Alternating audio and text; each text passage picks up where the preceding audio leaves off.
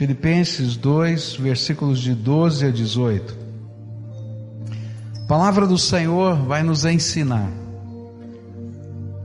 Assim, meus amados, como sempre vocês obedeceram, não apenas na minha presença, porém muito mais agora na minha ausência, ponham em ação a salvação de vocês com temor e tremor, pois é Deus quem efetua em vocês tanto querer quanto realizar de acordo com a boa vontade dele.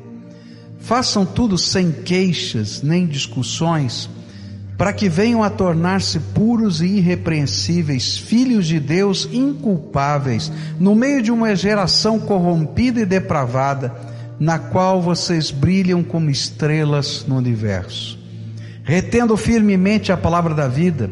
Assim, no dia de Cristo, eu me orgulharei de não ter corrido nem me esforçado inutilmente. Contudo, mesmo que eu esteja sendo derramado como oferta de bebida sobre o serviço que provém da fé que vocês têm, o sacrifício que oferecem a Deus, estou alegre e me regozijo com todos vocês. Estejam vocês também alegres e regozijem-se comigo. Pai querido, agora que vamos meditar na tua palavra, ó Pai, revela a tua presença entre nós. Nós sabemos que o Senhor está aqui porque é promessa do Senhor, mas nós queremos perceber a tua presença, nós queremos sentir o teu toque, nós queremos ser envolvidos na tua graça. E nesse tempo, Pai, de meditar, de trazer para dentro do coração as verdades das Escrituras, que o Senhor trabalhe em nossa alma. Fica conosco, Pai. Há tantas coisas que passam pela mente, pelo coração, há tantos sentimentos que nos envolvem. Então, Pai, permita que o Senhor, o Senhor esteja acima de tudo isso e o Senhor se revele a nós.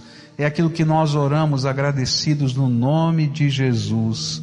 Amém e amém. Você pode sentar-se, querido. Nós começamos a estudar esse texto, estamos estudando ao longo desse dia e nós aprendemos hoje, lá nos cultos da matutinos, que Paulo está colocando em destaque a expressão, né? Ponham em ação a sua salvação. E nesse contexto, a gente brincou nos cultos da manhã, não é? É que às vezes a gente lê algumas coisas nas Escrituras e a gente passa por elas como se fossem simples e a gente não entende. E aí eu perguntei assim, olha... É, diga aí para a pessoa, porque está do teu lado, o que que significa colocar em ação a salvação? E aí houve um silêncio, sabe? Ninguém falou muita coisa não. E a gente descobriu que colocar em ação a salvação é a gente exercitar praticamente a nossa fé, primeiro com os valores da vida que Paulo tinha falado no, no, no, no parágrafo anterior, e agora ele estava falando de ações ou serviço cristão, quando a minha fé se torna concreta, não apenas pelos valores da minha vida, mas por aquilo que eu faço, por aquilo que eu estou realizando em nome do Senhor, pelo ministério, pelo serviço cristão. E aí aprendemos também que Paulo tem nos ensinado algumas qualidades que devem permear esse serviço cristão. E nós vimos duas delas pela manhã. Nós vimos que a primeira delas é que a gente tem que entender que o serviço cristão é como andar em terra santa, porque a obra é de Deus, não é minha. Deus está realizando a sua obra na terra e Ele me convida para ser o seu cooperador. Por isso, Ele opera em nós o querer participar da obra. É Deus que coloca em nós o sentimento, a paixão, o desafio. A gente enxerga a realidade porque Deus está dizendo, olha, estou te mostrando aquilo que eu quero fazer, vem comigo. Mas é Ele também que coloca em nós a o poder para agir, e ele faz então, ele opera o querer e o efetuar, ele faz com que a gente aja em nome dele, no poder dele, na graça dele, ele capacita, ele que faz a obra através das nossas mãos. A segunda coisa que nós aprendemos pela manhã foi que essa obra tem uma segunda qualidade que é a alegria. Ninguém faz a obra de Deus, ninguém deve fazer a obra de Deus, se não entender que ele está na presença do Senhor, ele está fazendo isso para a glória do Senhor, e isso deve então ser uma motivação de alegria. E nós aprendemos que Ah, no Velho Testamento ninguém se apresentava a Deus de mãos vazias, ele levava um sacrifício, e hoje no Novo Testamento não tem sacrifício para levar, porque Jesus já fez toda a obra sacrificial, mas que agora nós apresentamos a Deus os nossos sacrifícios de louvor, que é fruto dos lábios daqueles que exaltam o nome do Senhor e proclamam a sua, a sua graça na terra, e a ação das mãos que em nome do Senhor abençoam essa terra, e então que nós deveríamos levar em graça, em alegria, em prazer a obra de Deus que Ele nos deu para fazer. Bom, aí eu perguntei de manhã, tá, se tinha muita gente que costumava reclamar das coisas. Tem gente aqui que reclama muito? Tem? Estou ouvindo um murmúrio aí, é? Tem, não tem? Então hoje à noite eu queria falar sobre duas qualidades, ou vamos dizer assim, duas coisas que não podem fazer parte do serviço cristão, que são coisas negativas, que Paulo diz assim, não faz parte do serviço cristão. E aí se você olhar o versículo catorze do seu texto, ele vai dizer assim, façam tudo sem queixas. Repete comigo aí, fala. Façam tudo sem queixas. Olha para quem está perto de você e diz assim, olha, faça tudo sem queixas. É, agora escuta que ele vai falar para você também.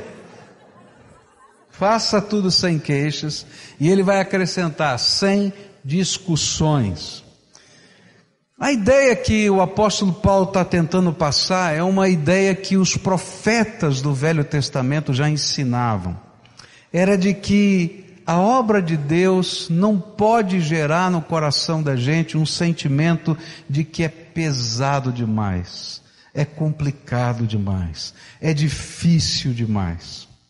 Ou não pode ser feita com murmuração. Olha só, Deus, o que o Senhor fez comigo. Estou aqui te servindo, tadinho de mim, né? E aí a gente está andando em terra santa, recebendo o maná todo dia, recebendo a água que sai da rocha e dizendo, ai que saudade da cebola do Egito, e esquece que a cebola tinha em contrapartida, não é, a chibata, porque eles eram escravos. E aí a murmuração no Velho Testamento era algo que Deus detestava. Se você faz a obra de Deus como uma obrigação angustiante, Deus vai dizer, por favor, para de fazer. Porque o que Deus espera é que a obra que você faz em nome dEle seja louvor. E se não for louvor, gratidão, cheio de alegria, então isso vai se tornar diante dos olhos do Senhor motivo para ira e rejeição do Senhor, do seu serviço e de você. Isso é coisa séria. Olha só o que a Bíblia diz através do profeta Malaquias, capítulo um, versículos onze e diante. Isso aqui é sério demais. Diz assim, eu sou adorado em todos os países do mundo e em todos os lugares, queimam incenso em minha honra e me oferecem sacrifícios puros. Todos me honram, mas vocês me ofendem quando pensam que têm o direito de profanar o meu altar, meu altar e que os sacrifícios que oferecem não valem nada. Vocês dizem, já estamos cansados de tudo isso. E riem de mim, e me tratam com desprezo, e ainda me oferecem um animal roubado, um animal aleijado ou doente. Vocês acham que eu, o Senhor, vou aceitar isso? Maldito seja o mentiroso que me promete um animal perfeito do seu rebanho, mas oferece em sacrifício um animal defeituoso. Eu sou o Rei poderoso e todas as nações me honram. Eu, o Senhor Todo-Poderoso, estou falando.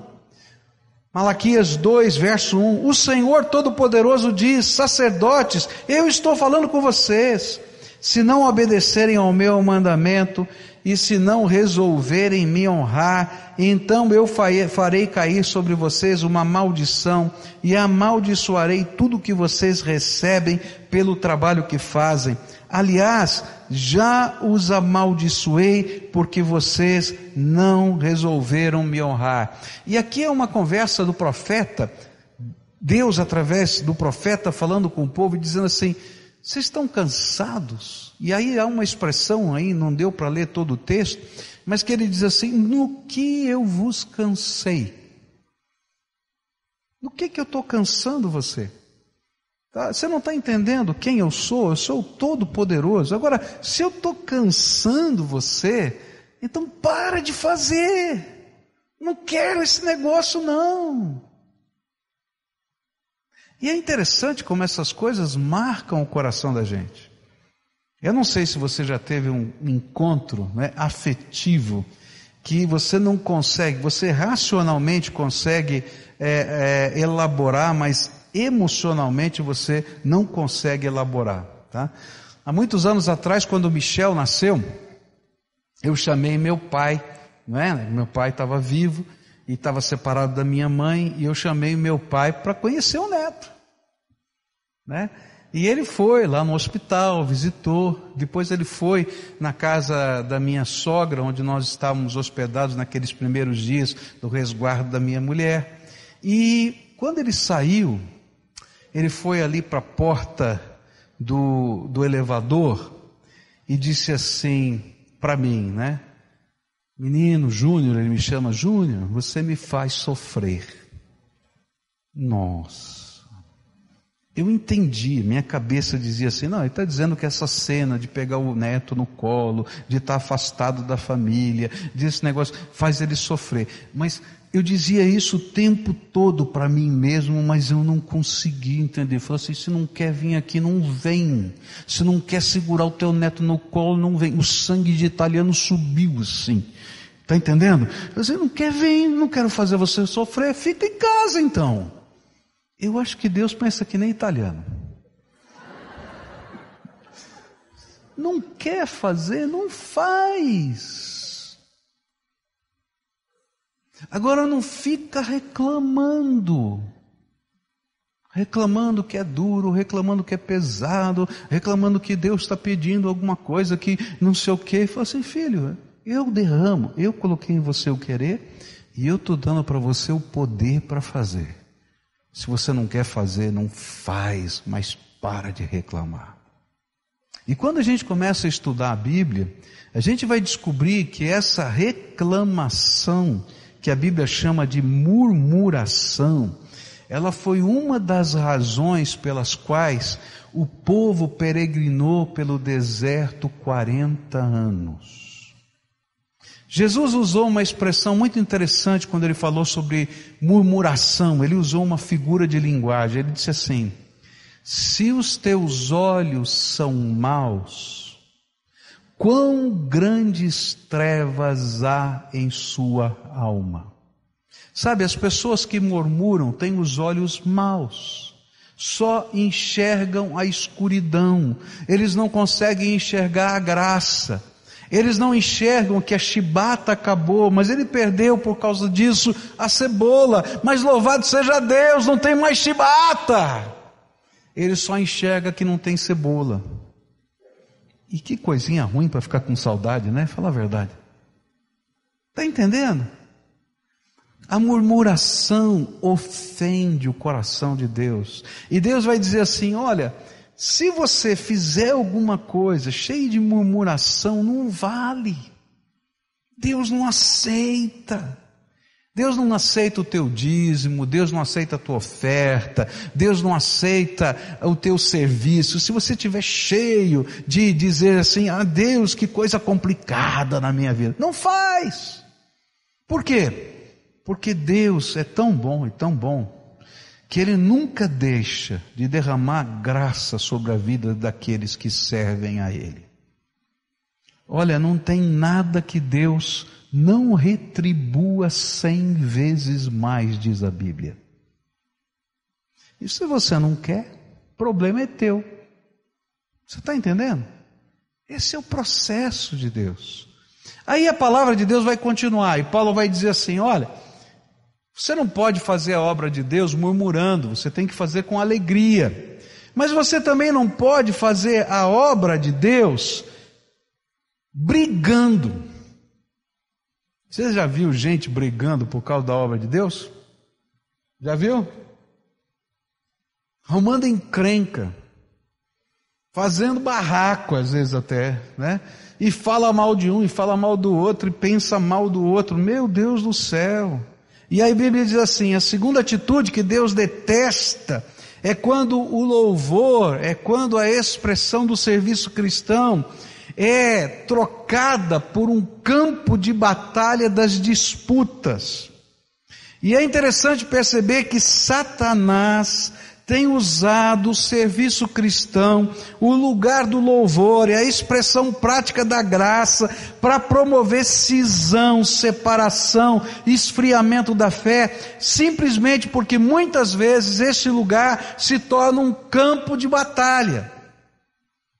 E na verdade, queridos, não tem nada a ver com o serviço, tem a ver com a personalidade, tem a ver com a disputa de poder, tem a ver com as filosofias, tem a ver com as ideologias, tem a ver com os métodos de trabalho, e a gente fica discutindo por coisa que não tem sentido. Tem gente que vai reclamar se você grampear o papel na posição diferente. Eu não estou brincando, eu estou falando sério. O primeiro emprego que eu fui trabalhar, né? Nunca vou me esquecer, o dono da empresa chamava-se Seu Durval, ele me chama, Seu Pascoal, eu era um garoto de catorze anos, Seu Pascoal, eu fui lá, né? Assim, foi o senhor que grampeou esse papel? E eu fiquei olhando assim, falei, meu Deus, o que, que aconteceu? Ele disse assim, eu falei, sim senhor, fui eu. Pois não, então o senhor aprenda, o grampo não pode ficar nessa posição, ele tem que ficar inclinado desse jeitinho, senão a resistência do papel, à medida que a gente vira as folhas, pode rasgar o papel. O senhor entendeu? Sim, senhor. Nunca mais grampei assim. Amém. Eu fui embora, fiquei vendo, mais aqui, mais aqui, mais aqui. Gente, tem gente brigando por causa do, do grampo, do papel. Eu acho que Deus olha lá de cima e diz assim, oh, acorda, olha para as pessoas, olha para as pessoas, não para as coisas. As pessoas são mais importantes do que as coisas. E essa disputa que às vezes acontece no meio do serviço cristão, Deus abomina. É interessante que quando a gente olha para aquele período que Moisés estava caminhando pelo deserto, a gente vai descobrir que murmuração e disputa foram o que promoveram o maior julgamento de Deus com o seu povo no deserto. Os filhos de Coré começaram a murmurar, diz a Bíblia, contra Moisés. E os filhos de Coré, eles conseguiram atrair para perto de si líderes, a Bíblia diz, príncipes de Israel, líderes da nação, e eles levantaram uma questão ideológica e uma questão teológica, e eles disseram assim, olha, está errado, Moisés está dizendo que só ele e Arão, tá? E a família de Arão é que podem oferecer sacrifícios no altar, esse homem está muito cheio de si, porque você não sabe que todos nós aqui somos sacerdotes? E eles começam então a fazer aquele movimento, está vendo? Moisés e a sua família, Moisés e a sua família, Moisés e a sua família, e começou uma revolução, nepotismo, o negócio aqui é nepotismo, está acontecendo alguma coisa errada, e tal, e tal, e aí vamos tirar Moisés, porque Moisés não está não tá sendo justo, não está sendo probo, não está sendo honesto, mas quem tinha dado essa ordem era Deus. E aí Moisés foi dizer: Senhor, tem misericórdia, os homens querem me apedrejar aqui. E aí o Senhor disse para ele: isso aí não é problema teu, porque eles não estão murmurando contra você, mas estão murmurando contra mim, porque fui eu que falei.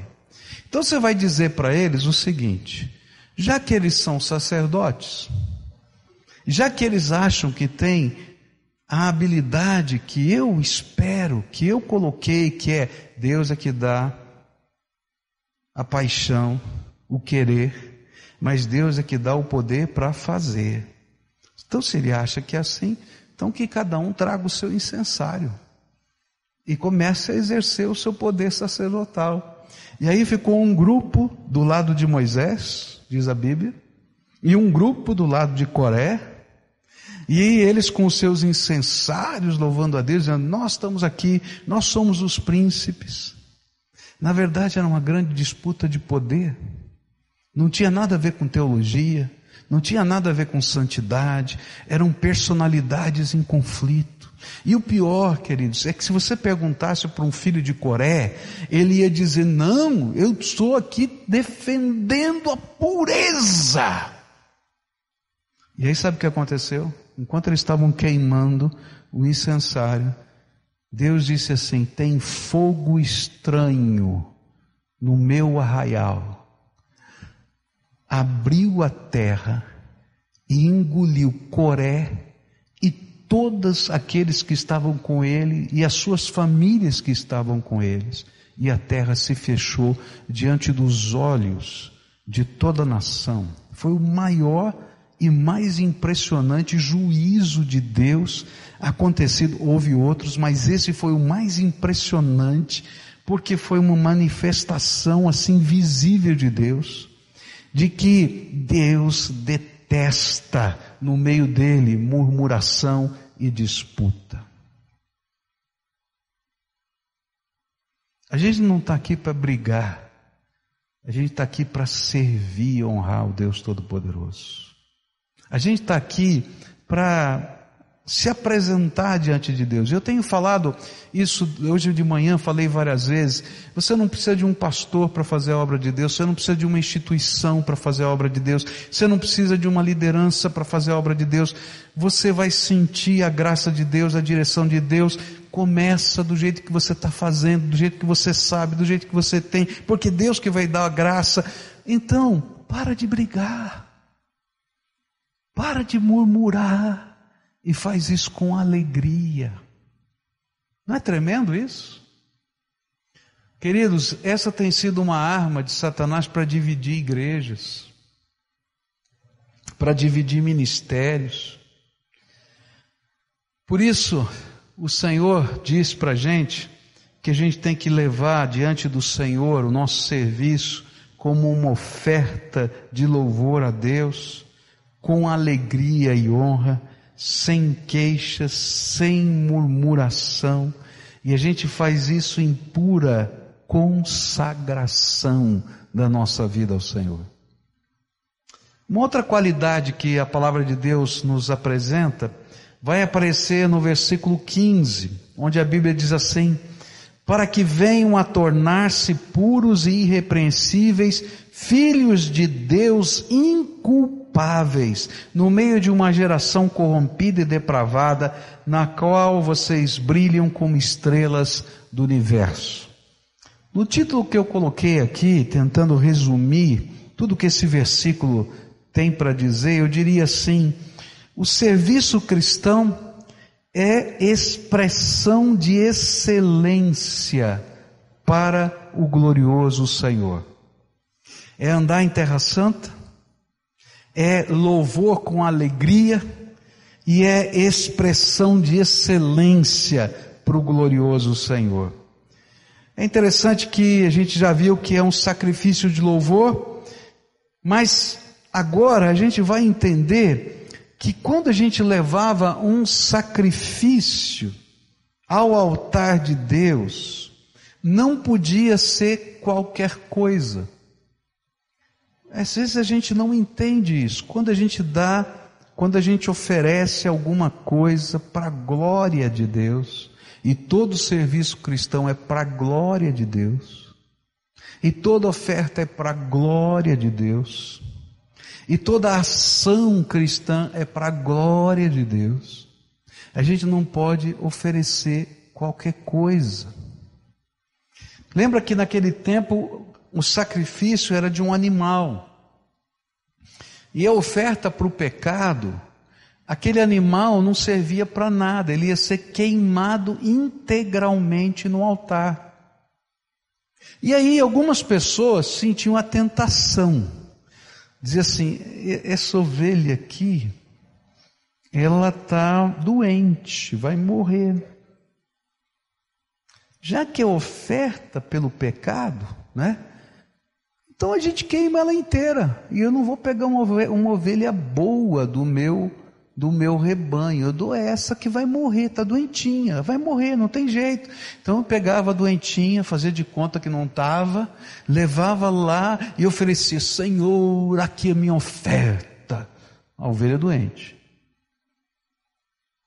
Ou então pegava a que tinha se machucado, quebrado a perna, estava mancando, chegava mancando, ou a cega, ou aquela que tinha algum defeito de alguma maneira, e aí Deus diz assim, não aceito o que não presta para você.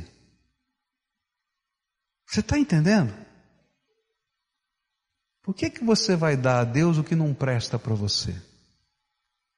E aí a palavra de Deus vai falar da excelência do que a gente faz para a glória de Deus. Olha só o que o livro de Malaquias vai falar. O livro de Malaquias ele fala sobre o culto, sobre essas questões. Ele não fala só sobre o dízimo. Ele fala sobre essas expressões de culto que são o melhor para Deus. E ele vai falar do dízimo também, porque ele tem a ver com esse melhor para Deus. Olha só, Malaquias capítulo um, versículo seis, ele diz assim, o Senhor Todo-Poderoso diz aos sacerdotes, o filho respeita o pai, o escravo respeita o seu senhor, se eu sou o pai de vocês, por que que vocês não me respeitam? Se eu sou o seu senhor, por que não me temem? Vocês me desprezam, mas mesmo assim perguntam, como foi que te desprezamos? Essa aqui é a pergunta-chave. Como foi que te desprezamos? Foi com o alimento impuro que vocês me ofereceram no altar. E vocês ainda perguntam, como é que estamos te ofendendo? Pois vocês me ofendem quando acham que tenho o direito de profanar o meu altar. E me oferecem também, porque pensam que não faz mal me oferecerem animais cegos, aleijados ou doentes. Pois procurem oferecer um animal desses ao governador. Acham que ele o aceitaria com prazer e atenderia os seus pedidos? Eu, o Senhor Todo-Poderoso, falei. O que a Bíblia está dizendo é que, do mesmo modo como eram as ofertas do Velho Testamento, que a gente oferecia o melhor para Deus, nós temos que oferecer no serviço cristão o melhor para Deus.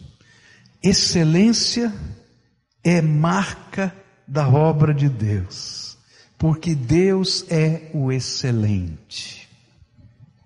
E isso deve refletir em todos os níveis da nossa vida.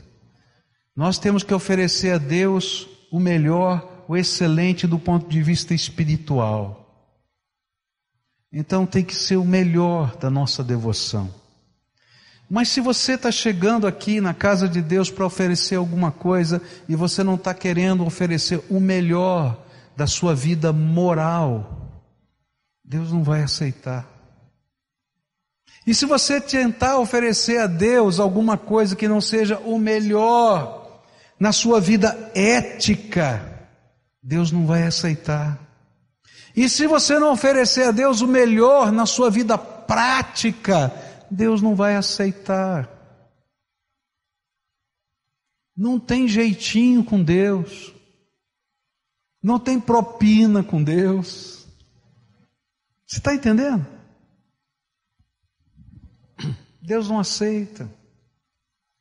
Por isso, que ele vai dizer para a gente que as marcas da nossa ação cristã devem ser, devem refletir a pureza das nossas atitudes, intenções. E ele vai dizer, olha, quando você estiver praticando a, a, o serviço cristão, você vai estar revelando pureza. Mas ele vai dizer também que vai ser uma coisa tão bonita que vai se tornar irrepreensível, com correção, com probidade. É interessante que o levita, antes dele poder participar do serviço no templo, ele tinha que se purificar, porque ele estava entrando em terra santa. E quando você vai fazer alguma coisa para a glória de Deus, você tem que se santificar, porque você está entrando em terra santa. E você tem que fazer de uma maneira que seja irrepreensível, que você esteja pensando nos detalhes, com correção, com probidade, porque a gente vive num mundo corrompido e depravado, diz a Bíblia. E o serviço cristão precisa ser expressão de seriedade e santidade que contrasta. Tem uma piada correndo aí pela internet, né, onde a nossa presidente diz assim, o padrão do nosso governo é o padrão FIFA. Vocês já viram essa? Está aí na internet. Queridos, não pode ser o padrão FIFA, não pode ser o padrão Brasil, não pode ser o padrão a não ser o padrão divino. Porque Deus é o excelente. Ele vai fazer com justiça, com, corre... com correção, com santidade. Porque aquele serviço cristão que a gente está fazendo glorifica o nome de Deus. E vai ser um contraste nesse mundo, um contraste nesse mundo, é isso que a Bíblia está falando, e ele vai dizer que é uma coisa tão forte, que as pessoas vão dizer assim, estes que estão fazendo essa obra são filhos de Deus, inculpáveis, porque já foram lavados no sangue do Cordeiro. Está entendendo? Quem foi lavado no sangue do Cordeiro tem que refletir a beleza e o perfume de Jesus aqui na terra. E aí ele vai terminar com uma expressão aqui que eu quero encerrar essa meditação, onde ele vai dizer para a gente que essas pessoas, elas vão brilhar como estrelas no universo. Gente, quando eu li esse texto, foi impossível não lembrar do Salmo dezenove. Olha só o que diz o Salmo dezenove, versículos um, dois, três e quatro.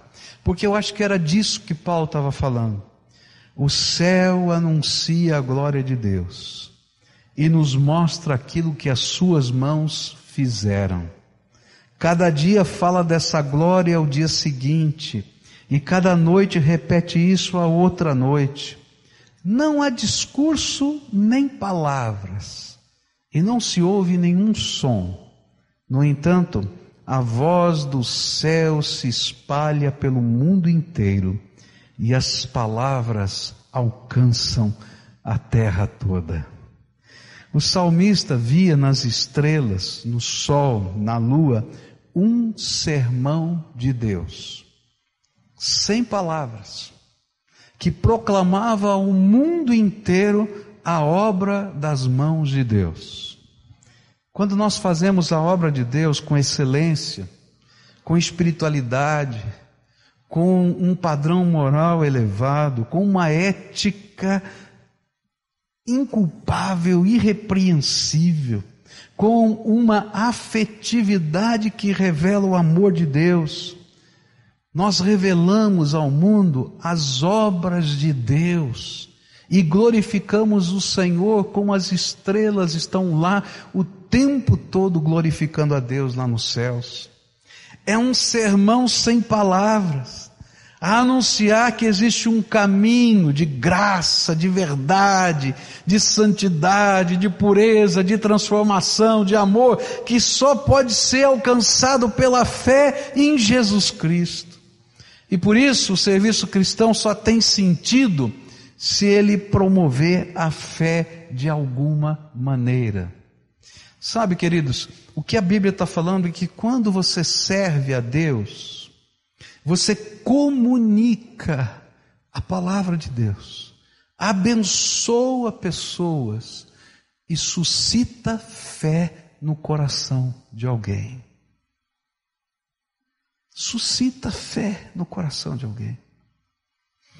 Eu conversava com um irmão que tinha voltado, eu falei isso acho que a semana passada para vocês, tinha voltado do, esqueci o nome outra vez, como é que é? Dos curdos lá, na região onde moram os curdos, eu não me lembro o nome da palavra, tá?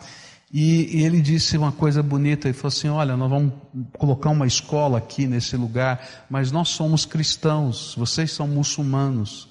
E eles disseram assim, nós queremos que vocês venham aqui, façam isso, porque a gente não consegue entender como um muçulmano pode decapitar outro muçulmano, nós queremos conhecer esse Jesus que faz vocês virem nos abençoar, sem que a gente seja cristão.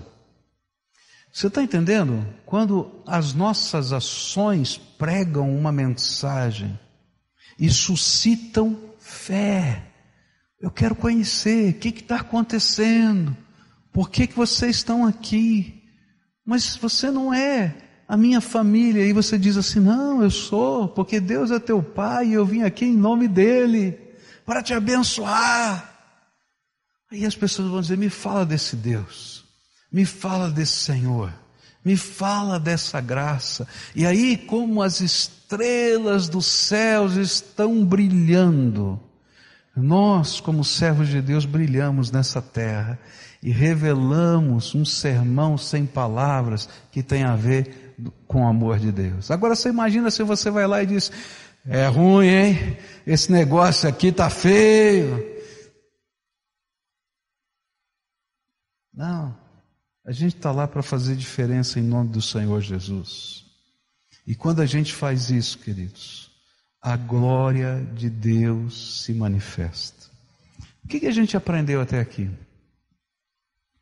Todo o serviço cristão é obra de Deus, não é minha. Deus coloca em mim o querer e o efetuar. Por isso a gente anda em terra santa, porque é obra de Deus. Segunda coisa, a gente aprendeu que deve ser feito com alegria, porque é o nosso sacrifício de louvor a Deus. A murmuração faz com que não tenha sentido a devoção. E a disputa faz com que aquilo que a gente oferece no altar vire tragédia. Você lembra que a primeira, primeiro homicídio aconteceu no mundo por causa da disputa entre qual era o jeito certo de adorar? Caim ofereceu o fruto do seu campo e Abel ofereceu a sua ovelha, e Deus aceitou a ovelha porque esse era o jeito que Deus tinha dito que ele queria ser adorado. E Caim ofereceu aquilo que ele achava que Deus queria, deveria ser adorado. E Deus disse para Caim, Caim, se você fizer certo, você vai ser aceito. Mas ele está com tanta raiva de Abel que ele imagina, se eu tirar Abel da jogada, Deus me aceita. Mas não é assim que funciona, sem disputa, sem murmuração, e a gente faz isso com excelência, para revelar a pureza, a beleza, a santidade do Senhor, e aí a gente se torna como uma estrela que está anunciando a glória de Deus sem pregar, sem falar, e a gente olha e diz, quem sei, será que fez tudo isso? Bilhões de galáxias, bilhões de galáxias, eu não estou falando de uma estrelinha, eu estou falando de galáxias, bilhões de galáxias, obra das mãos de Deus, e a gente olha e diz assim, ah, que Deus é esse?